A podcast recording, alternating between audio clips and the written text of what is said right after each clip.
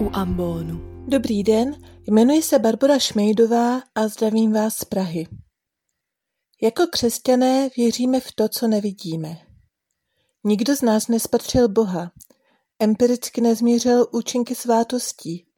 Dokonce si nedokážeme ani představit, či alespoň poslepu nahmatat v naši vlastní duši.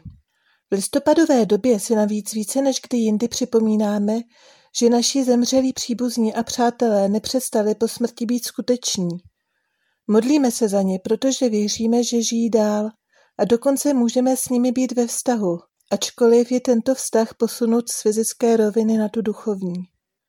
V době koronavirové je však rozum většiny z lidí, ať už jsou věřící či nevěřící, postaven před podobnou výzvu. Sice mám v psacím stole uloženou pracovní smlouvu, ale to, co jsem dříve považovala za hmatatelný důkaz toho, že mám nějaké zaměstnání, najednou zmizelo.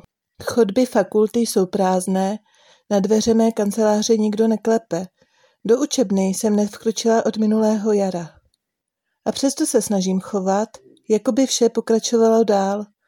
S kolegy tvoříme a plánujeme. Se studenty jsme začali nový semestr ve virtuálním prostoru.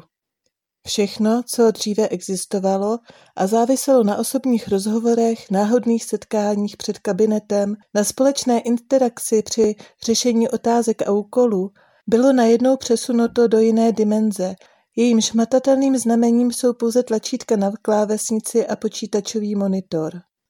A přesto se dál chováme, jako by to všechno bylo. Hrajeme tu naší hru dál s jemně pozměněnými pravidly. Podobně jako v náboženství, tak i během koronavirové doby musíte namáhat svou představivost. Student bez webové kamery a mikrofonu, kterého například znáte jen podle němých iniciálů na platformě Microsoft Teams, je reálnou osobou, jejíž cílem je získat zápočet z vašeho předmětu. Poměrně zvláštní dokumentární film probíhající na Zoomu je opravdovou konferencí, při které můžete klást dotazy ale jinak si musíte stišit mikrofon, aby vaše hrající si děti nebavily celé široké publikum svou vlastní hrou. Přitom mě pak napadá, která z těchto her je reálnější. Ta moje na Zoomu nebo ta jejich, při které se převlékly za rytíře a zápasí dřevěnými meči. A pak je tu sám veliký, všudy přítomný nový nepřítel. COVID-19, na který mnozí věří, aniž by jej kdykoliv předtím viděli a bouřlivě přesvědčují o jeho reálné moci ty, kteří jeho existenci vehementně popírají nebo jeho sílu zlehčují. Opět se ptám, co je skutečnost? A můžeme o něčem říct, že je skutečnější než něco jiného? A do jaké míry vůbec záleží na tom, zda to vidíme či nevidíme?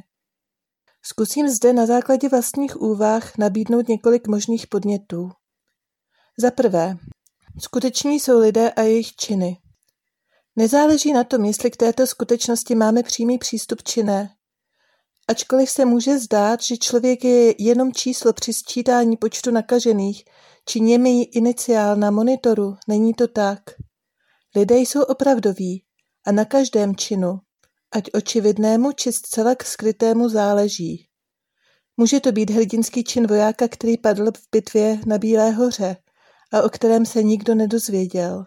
Může to být každodenní hrdinství středověkého nevolníka, který se nikdy nenaučil psát a číst, aby svou zkušenost předal dalším generacím. Kolik lidí žilo a zemřelo, aniž by se dnes nad tím někdo pozastavil. A přece na tom záleží. A přece jejich nezaměnitelný příběh se zapsal do boží paměti a nese v sobě odpověď o tom, kdo je člověk, kdo jsme my. Za druhé, skutečné jsou věci okolo nás, Skutečný je prostor kostela, ve kterém společně slavíme liturgii. Skutečný je i prostor učebny, který umíme společně zaplnit.